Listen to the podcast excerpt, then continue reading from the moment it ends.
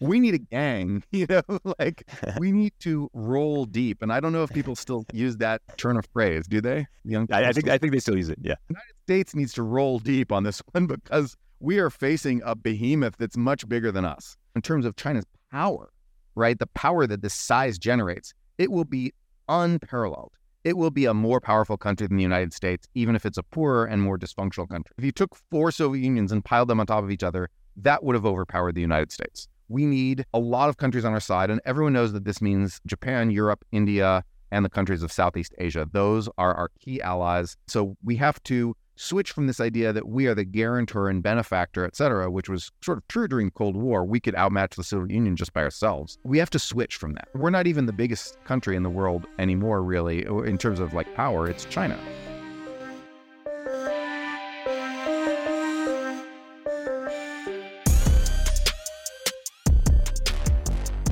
Welcome to Econ 102, where economist Noah Smith and I make sense of what's happening in the news, technology, business, and beyond through the lens of economics.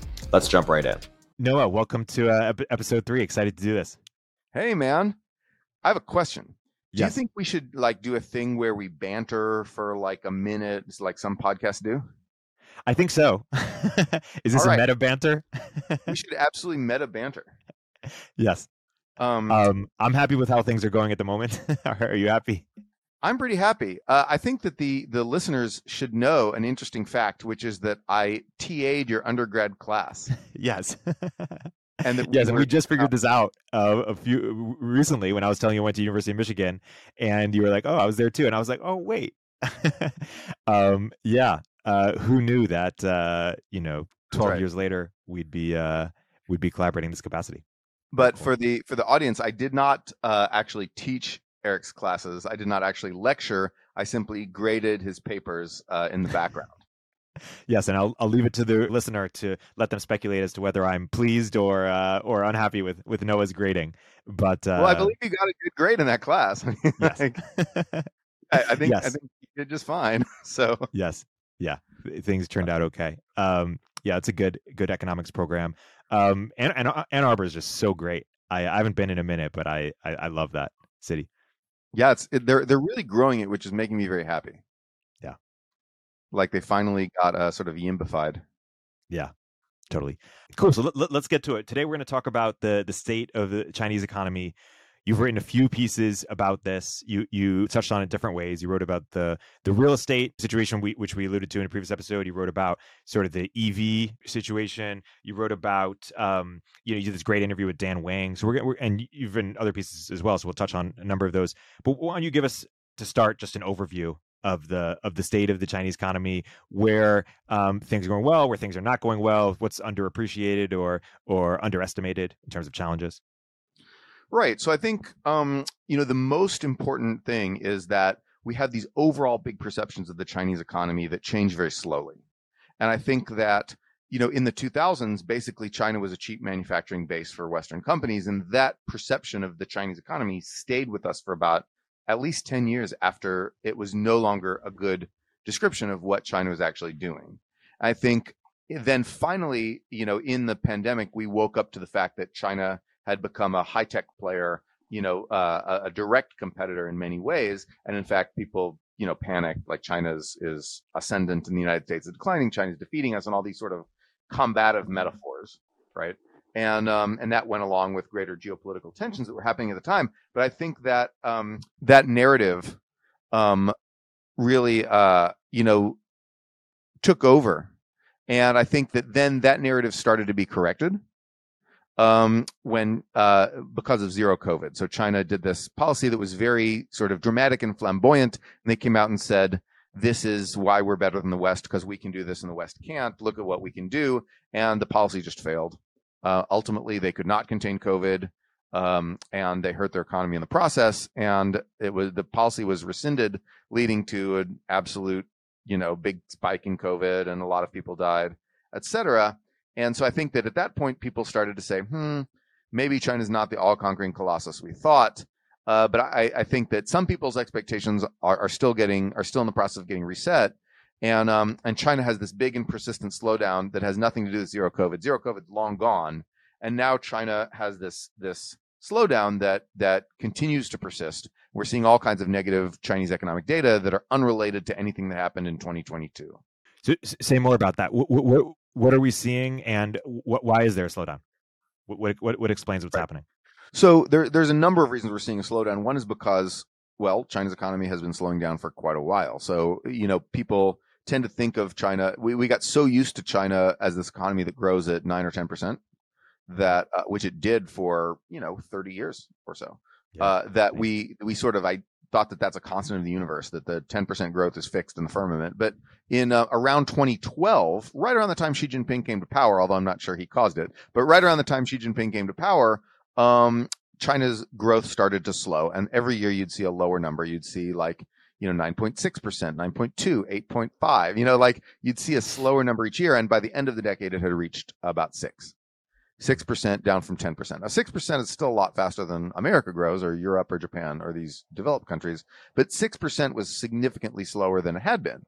And now coming out, uh, you know, things have been distorted because you had zero COVID, you had the bounce back from that, you had this giant spike in sort of retail sales as people rushed out to shop the really big story and so so the the the overall big story is that China's been slowing slowing slowing and that the pandemic sort of distorted this for a couple years and that now we're starting to see this overall pattern reassert itself. Uh, China is not the growth juggernaut it once was. And um and for you know and so that's part of the story but another part of the story is the the collapse of the Chinese real estate industry. Hmm. and I, what I think people don't understand you know when we in the West hear about China's economy, we're always hearing about export manufacturing, China making electronics, China making cars, right? We're always hearing about those things like, oh, China can make this, China can make that. But if you look at what actually comprises the Chinese economy, a much bigger piece of the Chinese economy is actually just real estate. That it's really a real estate dominant economy in a way that even at the height of our housing bubble, we never were and that's you know it's it's on a scale that Americans just do not comprehend. Why is that the case? Well, uh, I mean, um, so so why is that the case is an interesting historical sort of uh, you know question, and you know one of the answers is that China doesn't really have a lot of mechanisms mechanisms in place for government consumption. So in the United States, the government will buy you a bunch of health care and you know a little bit of housing and some other things, but mostly healthcare. China doesn't have that. Instead, when money gets spent domestically, it gets spent on real estate. And so there's a number of other reasons too. China does not have property tax. And that's a thing that people just do not know about China. We think, oh, yeah, local governments are funded by property tax. That's just how it works because that's what we do. Right. And so as a result, the local governments have to fund everything from everything from like sewers or electricity, whatever they're doing. They have to fund it all by selling off land.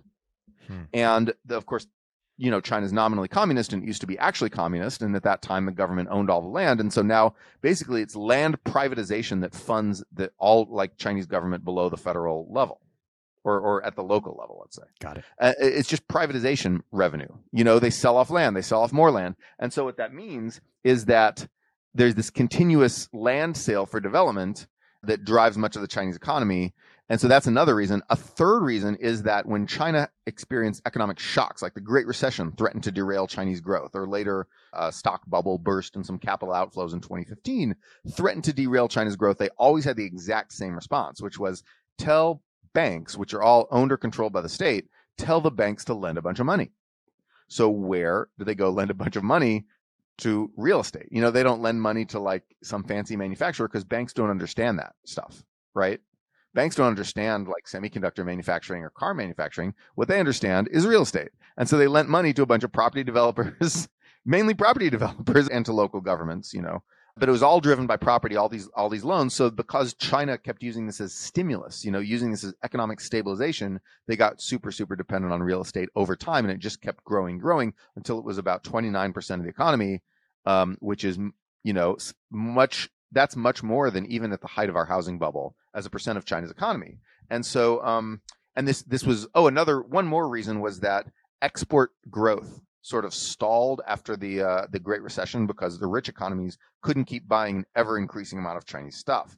And so the Chinese government said, okay, we need to switch to sort of domestic demand. But since they didn't have much consumption stuff in place, they switched to investment demand, which is basically real estate, real estate development and infrastructure, which of course is heavily tied in with real estate because you have have to have land to build all Right. the infrastructure. Got it. So, so you mentioned twenty nine percent of the economy is real estate. So it's you're basically what you're saying is there there's a, there's a big vulnerability. Like, flush this out. Like, what needs to happen for this bubble to burst, or like, you know, what are the concerns here? Right. So I, you know, I I talked to some some people who live in China and you know study the Chinese economy for a living, and they all pointed me to the same piece of data, which was that China would soon have as much living residential floor space per person as a rich country. Hmm. Maybe not as the United States or Australia, who have these really big houses, but you know, as much as say Germany. And at that point, at that point, anything, any land purchases of residential land beyond that are speculation. And so you saw these forests of apartment towers going up, and you saw people buying these apartment towers because China doesn't really have a stock market and they didn't, you know, know where else to put their stuff, and government bonds have crappy yields. So you saw everyone in China putting all their money into second apartments, right? Mm. Or or just first apartments, you know, for their for the kids, grandkids. And they were just they didn't take out a lot of debt, but they paid ridiculous amounts of money. You see that, you know, the the Chinese people earn like a quarter of what Americans earn, but then you see them paying prices higher than Americans pay for condos to buy these condos. All over China, you see these. When you look at real estate in China, it's these giant forests of apartment towers, these green and white, usually green and white forests of apartment of, of, of towers. Those are condos that you know China has a home ownership rate of something like ninety percent. Those are all condos, right? And people are buying condos in these gigantic buildings, and they're paying. And you have uh, because China had one child policy and low fertility rate, you had you know, uh, four grandparents and two parents all pooling their money to buy one apartment for one son, basically, or or you know maybe the maybe the the daughter's husband, right? They they would buy that that was the pattern, right? You would have this generational wealth buying these condos for insanely high prices, but once everybody has a condo, then everybody's just buying these empty condos, and so what you started to see was all these empty condos going up all around China which you know the, the the proceeds from those the sales of those empty condos finance local governments, finance public services, finance whatever, and also led to a bunch of debt that gave the banks all their profits, blah blah blah. But then no one was living in these condos. Hmm. No one was in these places. They were empty. It was pure speculation. Is that a bubble? Yes, it is. Right. So it was, it was basically a giant bubble. So, okay, so kind of summarizing here, um, you know, China was growing at, you know, 9, 10% for thir- 30 years. Um, and they, it started to slow down just kind of naturally, maybe for, you know, um, kind of the, you know, low hanging fruit or catch up growth had ended or, you know, this kind of a natural momentum to it. And then uh, combined with uh, certain policies around um, zero COVID, but even separate from it, um, is why we've seen s- slow down. And then what you're also saying is that there's this great vulnerability uh, in the Chinese economy via the real estate situation being almost one third of the one third of the economy, and you know, large Yes. often being used for speculation. Right. And so people like Michael Pettis would say for years, or George Magnus, they would say for years, a big real estate crash is coming, a big real estate crash is coming, and then it wouldn't happen. And then all the, the sort of China boosters, you know, would say like, ha ha ha, where's your real estate crash now? Ha ha ha ha ha. And the real estate sector just kept getting bigger and the debts associated with it just kept piling up. And, you know, just more and more and more real estate just kept happening. And finally it crashed in 2021. Uh, you had the property developer Evergrande was the Lehman Brothers of China. It was the first default because they had been the most overzealous about building these useless empty condos. And um, but then essentially every property, every big property developer in China is going to either default or have like very serious trouble. Um, it's Yeah. a system-wide thing, and so from that day on, China's economy stopped being about expanding real estate more and more and more, and started being more about distributing the harms from the real estate crash that is now underway. Distributing the harms. What does that mean? Where do we go from here? If, if what you're saying comes to pass, how, how bad is this for the Chinese economy? Well, well, really bad because so uh, you know in terms of uh, uh, growth, you know that's going to rob them of one of their big growth drivers, right? Like uh, real estate, you have thirty percent of the Chinese economy, or almost. Then that's just a huge growth driver, huge employment driver. People would work for a developer or a real estate finance thing, or a local government financing vehicle, or a bank or a construction company, or blah blah blah blah blah. Now, those, none of those people are hiring, and so you've seen youth unemployment in China go to twenty percent, and a lot of that is construction and a lot of that and and some of that piece is finance uh, or just you know white collar office jobs working in a developer which are these giant paper pushing bureaucracies employing you know millions upon untold millions of regular people Un- youth So- unemployment 20% Hey there, Erik here. We're looking for sponsors to partner with us on our show. If you or your business might be interested, send us a note at erik at turpentine.co or through our website. That's erik at turpentine.co. So, what do you predict ha- happens in the next few years? To, to is, is that GDP goes down significantly? Are we seeing you know four to five percent, or you know, even less? Like, how, how do well, you think about this? Right. So right now, you know, some of that real estate slowdown, there, there's this giant investment slowdown, and some of that is being masked by the bounce back in retail sales from zero COVID. And one thing people need to understand about China when they read all these numbers, right, is that China releases statistics in a year on year format, which means that they're comparing to last year instead of comparing to last month. And what that means is that you're going to see some very good numbers for retail sales because it's all comparing to zero COVID. Right. Zero COVID was dropped at the end of the year. So by the end of 2023, you're going to stop seeing the giant bounce back in China's retail numbers because you will not see a giant shopping boom anymore. Um, and so by the so this year you're going to see growth of five percent or something nice looking because it's all annualized. It's all it's all uh, a year over year. It's all um, the bounce back from zero COVID, which is masking a lot of this stuff. But 2024 will be the first year where we get to see truly a post COVID Chinese economy where the pandemic just doesn't matter at all in terms of Chinese statistics. And we get to see the real underlying stuff. And you're going to see a slowdown. I've seen projections of China's growth going to, you know, 2% over this decade. Wow. That's probably too pessimistic. I mean, that's, Yeah. that's a developed country rate. Um, but maybe, you know, you could see that. Uh, I, I would say more likely, given the typical size of growth slowdowns, I would say three and a half percent is what I'd predict for China's growth, you know, in sort of the, the rest of this decade after pandemic stuff goes away. But that's, you know, these are very inaccurate predictions. Right. It could be more, and they massage their numbers a bit. Like they've been known to like, Yeah. sometimes fake, but more often just sort of smooth it over. Yeah. And so, what does that? In a, let's say that that comes to pass. Exactly what you just said in terms of China's growth rate, you know, slowing down materially. What does that mean for their position in in, in the world um, at, at large? Well, so I think uh, you know growth rates are one thing, but size is another. China is a huge economy, and by almost all measures, except for you know GDP at market exchange rates, but it, for, in almost all measures, China's already bigger than the United States. They are bigger at purchasing power parity. They manufacture more. They export more. They um, they don't have quite as big a consumer market as the United States, but they produce more than we do. And they're just this giant economy. And we have to understand the reason is not because they're super efficient and advanced. And this is like this extra advanced civilization that will bury us, blah, blah, blah. I mean, maybe it is, but the thing is that China is really big. It's four times the size of America. That's like the ratio of size between America and Germany. And to think that America could stay ahead of China in terms of economic size is like thinking that Germany could ever be ahead of America in the total size of its economy. And that's just not happening. Going back to our first episode, we were talking about how Peter Zeihan was so bearish on China on, on their demographics and you know their oil situation or energy situation, food situation that he thought there was a number of ways in which they would implode. You you think that's highly unlikely? Um, I, I mean, like what will demographic China's demographics look like in a decade? Well, the thing is that that when Zeihan makes a prediction of implosion, those kind of implosions almost never happen. You did see it happen to the Soviet Union, but it was it's actually a pretty rare thing to happen.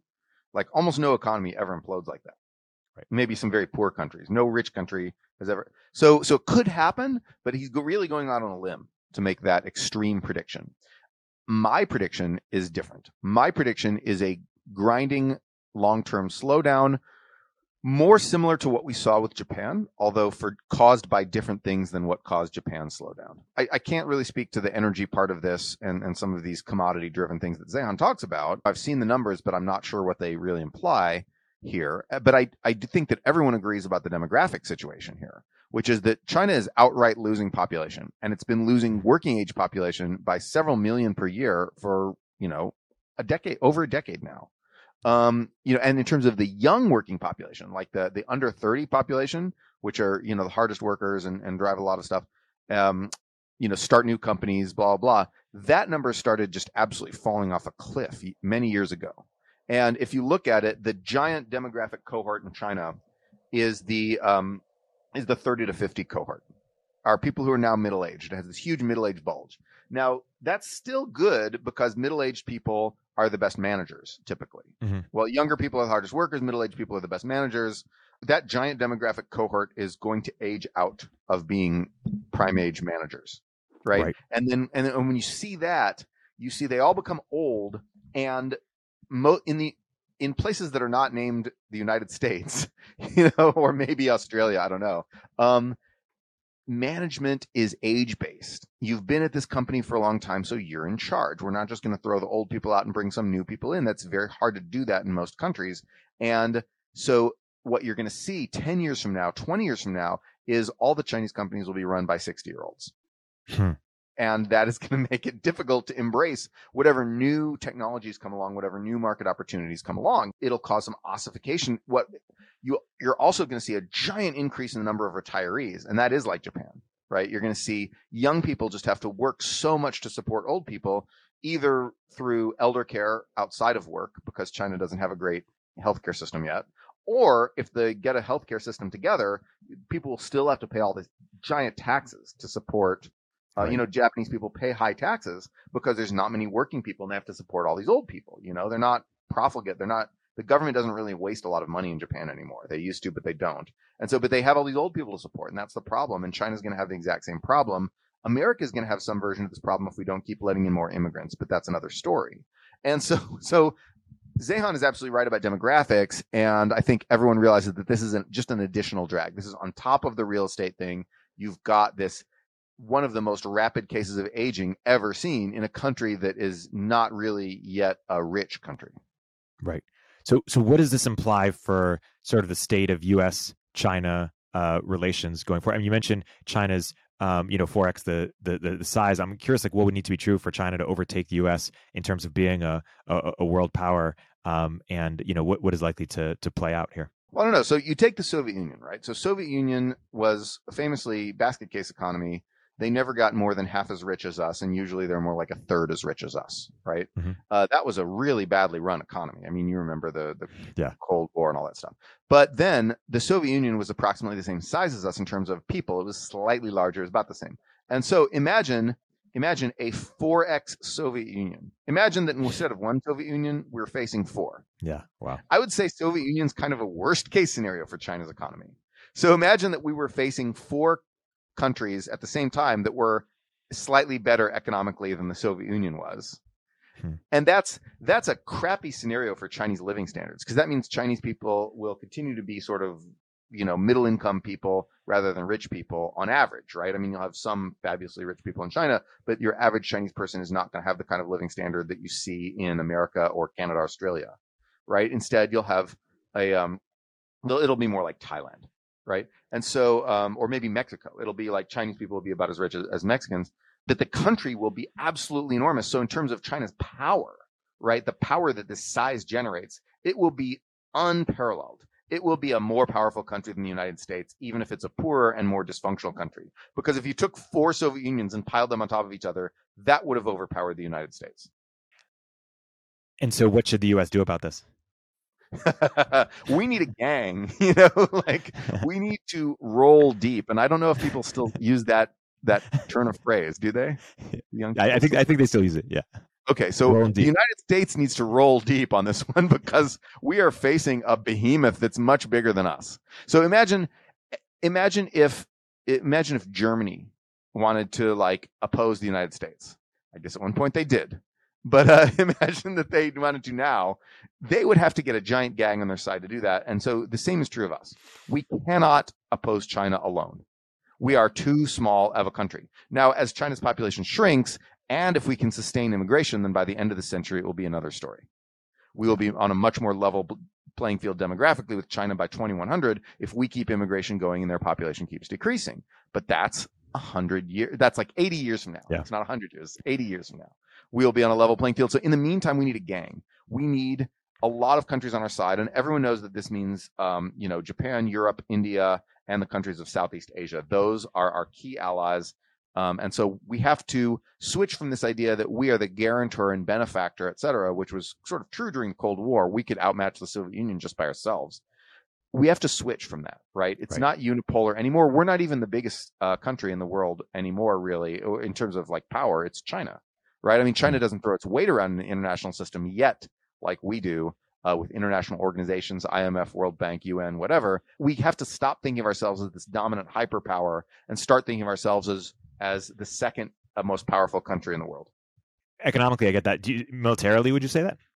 Absolutely. Well, so so militarily is an interesting case because um, we have a, a, more powerful military than China, I think, and I think that if our countries were to go to war with the mil- with just the militaries we have today in a three week war, we would beat China. That's complicated by the fact that it might be a war over Taiwan, so it would be in China's backyard, so it'd be harder for us to operate. And uh, you know they've got a lot of like missiles parked on land right around there, so it'd be it would be tough, right? But I think America would defeat China, and I think that recent war games show America defeating China, although at high cost, in a short, sharp conflict. But now think if that war, like the Ukraine war, lasts longer than the few weeks, right? think about if we start using up all our shells and our missiles and we have to start producing new shells and missiles and, and planes and, and drones and whatever. Who is going to win that production race? Well, it's obviously China. Um, they, China's manufacturing capacity on paper in terms of value added is equivalent to that of America plus Europe combined. Right. And so, but uh, in reality, it's even, it's even more lopsided because China is able to ramp up production rapidly and we are not. What we have seen recently is that American you know, uh, regulations, especially like procedural regulations like NEPA, but actually just a giant thicket of regulations makes it very hard to build new stuff and ramp up production in America. You know, and the the sort of the Ukraine war has has kind of shown this because we're Ukraine, even though it's a small country and the war is much smaller than it would be of us against China. Ukraine is having is is using more artillery shells than we can than we can furnish because it's so yeah. hard for us to ramp up defense production. Our defense industrial base is absolutely broken, right?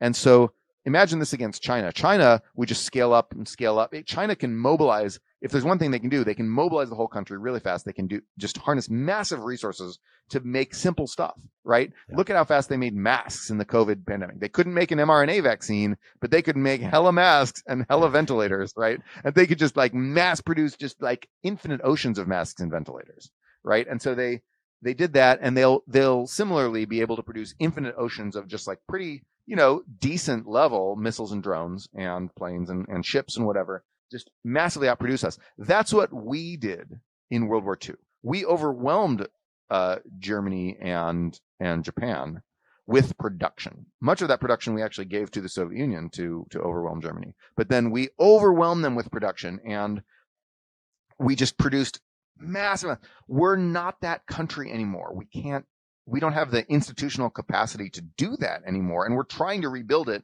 and it's very slow going. And there's a lot of vested interests in the way that are really blocking things on that front. So we're trying to rebuild, but China has no such problem. China can just manufacture infinite amounts of stuff. So we're in trouble. So if you were in charge of, uh, you know, our 10 year plan as it relates to China, you'd say, Hey, we need to focus on alliances you know increase population size um we like when, when you set out other what would your other tenets be of a of a plan for how to contain or deal with China? Like I said, increasing population size depends on immigration, and it is something for the next hundred years, not the next ten years. In the next yep. ten years, we won't be able to close the demographic gap by any appreciable amount. It's just too short a time. Um, alliances, absolutely. That's the very first thing we need to be doing. And to to Biden's credit, I think that he is doing this this was this was Trump's big problem is that he basically uh, shat all over our allies and uh, you know imposed tariffs on our allies and sort of started fights with them every week. And this was a really bad idea. Um, Biden has been much better, and Biden is heavily courting India. Biden is strengthening organizations like the Quad or various other organizations that that um, in Asia, you know, in, in Europe against Russia, but especially like in Asia, we are strengthening our alliances and we're doing a good job. And we we're we're creating all these new bases in the Philippines to oppose a Taiwanese a, a Taiwan invasion. Um, and uh, and we are even starting to create de facto alliances with countries like Vietnam, which is pretty impressive given that they're still officially a communist country. And so we are we're we're actually doing a decent job on this. We could do better than we're doing, but we're doing a decent job. Um, we need to use economic stuff like, you know, like TPP would have been. We need to use economic stuff to bind those countries all together, not just to us, but bind them to each other as well. So we create this, this, what people call an Altasia block, a non-China regional trading block, because Asia is the economic center of the world. We need to have a, a block that includes Indonesia and India and Vietnam and Japan and South Korea and Taiwan that does not include China uh, even if you know the United States is a bit separate from that block. You know, we're standing over here uh, uh, on the other side of the Pacific, so that's something we need to do in terms of defense production. We need to we need to be able to build stuff again. And I know a company which is called Hadrian. Uh, do you know Hadrian? Yeah, I'm an investor. Hadrian is really working on fixing this defense production issue. And the defense production issue has a number of angles. Basically, there's a whole bunch of bottlenecks. Uh, the the sort of primes they call them, the the big defense contractors like Raytheon and Lockheed Martin, control too much of the the manufacturing market. They're really too dominant. Also, we have all these burdensome regulations. So it's it's regulation, concentration, and bottlenecks, right? That are sort of the three uh, uh, problems that we have, and we just need we need you know equivalent reform to what we had during lend lease we just reactivated the Lend Lease Act, right? We need to treat it like that. We need to say, okay, we are now in an era where we have to become the arsenal of democracy again, and NEPA or whatever has to go out the window, and some of these regulations have to be suspended, or you know, when we need a bigger bureaucracy to like overwhelm these regulations. So, so what's interesting is that we're going to need state capacity. We're going to need a bigger bureaucracy for all of this. And so it's not just a libertarian thing where you just slash regulations and get out of the way because that's not how this works. You need a bureaucracy to say, to just overwhelm these bottlenecks to just, you know, um, approve stuff really fast for all the environmental reviews. Um, you need a, a, bureaucracy to help overwhelm bottlenecks to, to, you know, to counteract the influence of, of the lobby of the prime contractors. Yeah. You're going to need a civil service to counteract that. And so we need a bureaucracy. It's not just like a, it's not just like a pure libertarianism button that we press right? It's not that. But, you know, a lot of the progressive people who want to do industrial policy, like my friend Todd Tucker, really think that we can have what they call the everything bagel. They really think we can do all of this increased production while also preserving NEPA exactly as it is now. Hmm. And all these regulations exactly as they are now. And we can't. We can't. Everybody's going to have to give up something here. And hopefully the urgency of the challenge will make us understand that our defense production is broken and that we need to increase that. But it's not just defense production either. It's production in general. It's power transmission. It's solar plants. It's battery factories. It's semiconductor factories, chip factories, you know, right? It's like, it's everything we need to build. We're just starting to realize that we've become a build nothing country. The people who want to preserve those regulations, do they think that they're serving some purpose? Like, wh- why are they trying to do this? Well, part of it is because they have an institute, they have a coalition, a political coalition, and that includes, you know, lawyers, right? And, and lawyers. Our current system of regulations is not bureaucratically administered so much as it's court administered. So, in other words, you want to do a thing, and some people who don't want you to do it sue you in court, and it ties you up for years. That's how it works. Lawyers have a vested interest in keeping that system, and lawyers are part of this political, not just a political coalition, but an intellectual coalition, uh, along with a lot of the progressives. Uh, and it's very difficult to sort of say, okay, lawyers, sorry, we're throwing you under the bus because we need to make more, you know, missiles. Like, imagine a progressive saying, sorry, we need to make more missiles, so we're throwing our longtime coalition partner under the bus. It's just not a thing you yeah. do. Right? right? And so that's, that's very, very difficult. Um, hopefully, progressives can sort of, of pivot from wanting more lawsuits to wanting a larger bureaucracy, a larger civil service, because that's a, a thing progressives should want and might want. And so hopefully we can just have them switch a court centric regulatory mechanism for a bureaucratic regulatory mechanism. And that will satisfy progressives to some degree, um, even though it means that some lawyers will have to become proportionally less powerful within our system. Now, now let's go back to China. If if you were in charge of uh, Chinese economic policy and you're you know seeing sort of the the troubles ahead, what would you do to try to steal for it or try to you know what, what should they be doing both in terms of internally but then also um, you know externally uh, as it relates to, to foreign policy? Well they should do two things one of which they're doing one of which they're not doing. The thing that they're doing which is correct is to make a crap ton of cars and green energy electric cars and green energy. You have a piece about this it's great China is really winning the EV race. They're adopting EVs faster, but they're also becoming Europe's main EV supplier and Southeast Asia and Latin America's main EV supplier. The whole world is shifting away from combustion cars, and China has a this sort of golden opportunity to leapfrog all the old companies like you know GM and Ford and Toyota um, and, and Volkswagen, who all do these these you know ga- gasoline cars, right? They're they're very wedded to this, and China has the uh, uh, ability to disrupt this, and they're doing that. They're doing that. They're building as many cars as they can auto industry employs a ton of people. It's very capital intensive. It's um, it's hugely high margin, right? Especially if you can build your own brands. And um, you know, it's an export industry. Build cars, build cars, build cars, and also build solar power because China has all this coal energy. They're going to have to replace this with solar and wind, and they're doing that, starting to do it. They're still building too much coal, but they're they're really ramping up green energy. So this is smart. This is exactly what China should be doing, and it's what I would do if I were in power. The second thing which they're not doing is healthcare. In America, the reason why everyone still has a job, even though you know we created machine tools to make everything much more efficiently, and then we outsourced a bunch of stuff, blah blah blah. The reason everyone still has a job is healthcare. Everyone works taking care of each other's problems, and this is why healthcare is a very unproductive industry because that's where we dump all our labor. But it also means that people get, frankly, a lot of healthcare. We talk about how expensive healthcare is in the United States, and it is, but also there's a lot of it. If you look at the amount of services that people in America consume relative to other rich countries, we consume a lot more. Anyway, point being, China needs a healthcare system, a better healthcare system. More healthcare will take that unemployment, right? You won't you won't put all those people to work in car factories or solar factories you need healthcare. And so China just needs to absolutely like binge splurge massive resource mobilization on creating a healthcare system for the country. Yeah.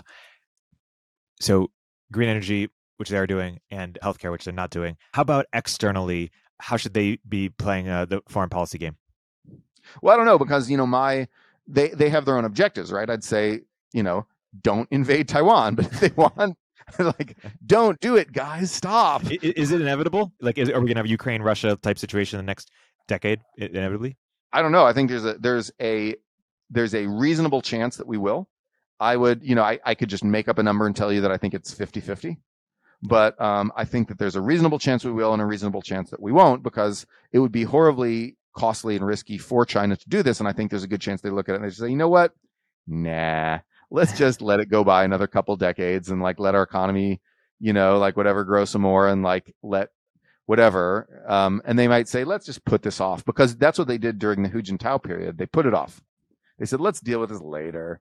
We're not going to like give up on this idea of re- of of conquering Taiwan, basically, but we're going to just put it off because that's not what we care about right now. And they might put it off again, you know, and that would that would be smart. But you know, if they if that's not what they want to do, it's not what they're going to do. If they feel this burning need to like, you know, invade and conquer Taiwan, like right now, they're going to do it, right? Yeah, and what is the calculus there? Like, what, what's what's the what's the prize of what Taiwan would would bring, such that it would make sense for them to take that huge of a risk? So one, I mean, the the obvious thing is just sort of nationalistic bragging rights. It's like, wow, we are as great as the Qing dynasty because China traditionally did not control Taiwan. China really only incorporated Taiwan into its empire during one dynasty. It was about 250 years. It was during the Qing dynasty, which is the last Chinese dynasty. The communist China has placed a large psychological premium on controlling everything that the Qing controlled. In the future, this would mean controlling Mongolia too, which uh, you know must be scary for them. But it means that would mean controlling Taiwan, uh, and so they sort of get this nationalistic bragging rights. Um, they also uh, basically then they get full sea access for access for all their warships, and they get um, they really compromise Japan's defense because so so Japan um, China views as still views as its main rival in Asia because they haven't yet wakened to the uh, fact that India is actually their main rival, but they still think of Japan as their main rival. And um, and what Taiwan basically Taiwan's really geographically sort of contiguous with the Japanese archipelago, and um, and from Taiwan, they could just absolutely dominate Japan militarily uh, much more easily. It's an unsinkable aircraft carrier. And so you see people write posts with titles like losing Taiwan means losing Japan. And this is why Japan has been much, actually more proactive despite its ostensible pacifism. Japan has been much more aggressive about saying like, we will fight for Taiwan because Japan knows that Taiwan is sort of the key to its own defense that if that if China owns Taiwan, Japan is really really exposed militarily. So that's the other thing that uh, you know China gets besides sort of nationalistic bragging rights. I don't think that controlling Taiwan's semiconductor industry is a big piece of the calculus for China because honestly, Taiwan's just going to blow it up as soon as the soldiers start landing, hmm. and uh, you can't really, yeah, like there's not much to control there. Like conquering people and like controlling and and absorbing their technology is a thing that just has never worked. The Nazis tried it; it didn't work. Um, yeah. You can steal oil, you can steal like agricultural land, you can steal land and resources. You can't steal know-how by con- right. with soldiers. You can't do it. Yeah, it's even hard to do it once when people are consenting to be acquired, let alone uh, when companies are consenting, let alone when they're you know being countries being forced or something. exactly right. It's like it's like a it's like the most hostile of takeovers. Like it's not going to work. yeah, totally. The um, okay, zooming out for a second. What what have we not discussed that you mentioned a couple minutes ago? You that there are a couple things you wanted to bring up. Oh, with regards to China. Yeah, or with regards to this conversation in, in, in general, is there anything we we haven't uh, gone into, or did you feel? No, I, uh, I, think that's that's pretty good. I think that Americans, uh, it, it's this weird uh, public relations thing. It's I, I'm trying to push two narratives at the same time. One narrative is that the idea that China is the superior civilization that can do all the stuff we can't do, and uh, you know, is just like a China in the ascendant, blah blah blah, is wrong this this triumphal narrative that was especially popular at in 2020 and 2021 is wrong right? That's not correct but at the same time china is by far the biggest and most capable rival that we've ever faced and that we can't face them down without a getting a big gang of allies and b reforming our own production process so that we maximize our own manufacturing potential. Um, china it's like yes it's it's china's not necessarily the future but that it's still the present right? It's still this gigantic 800 pound gorilla in the the global room, and that and and you know we've got to recognize that, and that will require us to rise to the challenge, even if China continues to slow down, and even even though its demographics are punishing, and even if Zeihan's right about their resource limitations, thinking that China's about to collapse is disastrous complacency. Yeah. This is the biggest, most powerful rival that we've ever faced, and we need to get our act together. What do you think is the legacy going to be of Belt and Road, and what do you think is the legacy going to be of uh, Xi Jinping? Well, Belt and Road has been a colossal failure. They they um the the projects economically didn't work out, and the host countries all got mad, and now they're sort of trapped in debt. And China was like, "Oh, that money we gave you to build infrastructure, uh, that was a loan, uh, so now pay us back." Even though the infrastructure was kind of crappy and didn't really work, so everyone's really mad about Belt and Road failing, and this was a giant diplomatic loss uh, and America and Japan uh, are stepping in and saying like, "Hey, how about we build you some more modest, realistic infrastructure, but uh, give you a better deal?" Yeah. And so then that's good. That was a that that's a PR coup on on our part, um, and a giant mistake on Xi Jinping's part. Huge, huge hubris and overconfidence and implementation fail on China's part that should help puncture this myth of Chinese invincibility. Um, in terms of Xi Jinping, it's complicated because he's incredibly, incredibly talented at dominating the Chinese Communist Party. He is an infighter extraordinaire. He is an, an organization man. He's like, you know, you know what he's like? He's like the Steve Ballmer of of China. He's incredibly good at making sure that everyone knows that he's the guy in charge and that he's running this whole thing, right? And then um, you know, but then in terms of actually running the thing, he's not so competent. I, I just want to someone to make an AI deepfake video of Xi Jinping as Steve Ballmer running across the stage, clapping his hands and going, "Semiconductors, semiconductors, semiconductors." You know, yeah. like like that famous Ballmer video because, um, you know, he's he's great at taking over this incredibly powerful existing organization at the peak of its power and not amazing at running it. The history books, because he's so good at, at dominating the the mind space of China and the Chinese Communist Party, because he's so good at that, he may manage to write himself a heroic space in the history books. And we may remember him as a hero because, or, or China may remember him as this hero, but in reality, he looks like he's not that competent of a leader. He looks right. like he's just actually a screw up who's just really, really good at being in charge, but not actually good at doing something with that power. I remember before zero COVID, Balaji was actually calling him like maybe he's the Satya. Um, but uh, is, oh, Satya, Satya Nadella?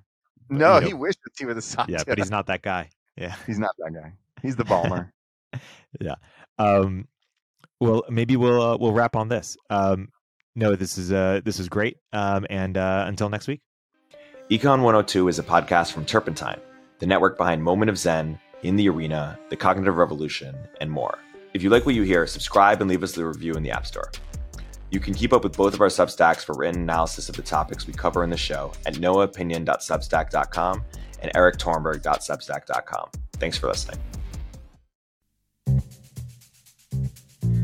Hey everyone, Erik here. At Turpentine, we're building the first media outlet for tech people by tech people. We're the network behind the show you're listening to right now. We have a slate of hit shows across a range of topics and industries, from our AI and investing cluster of podcasts to shows that drive the conversation in tech with the most interesting thinkers, founders, investors, and influencers, like Econ 102 with Noah Smith. We're launching new shows every week, and we're looking for industry leading sponsors. If you think that might be you and your company, email me at ericaturpentine.co. That's E R I K at turpentine.co, and let's partner together.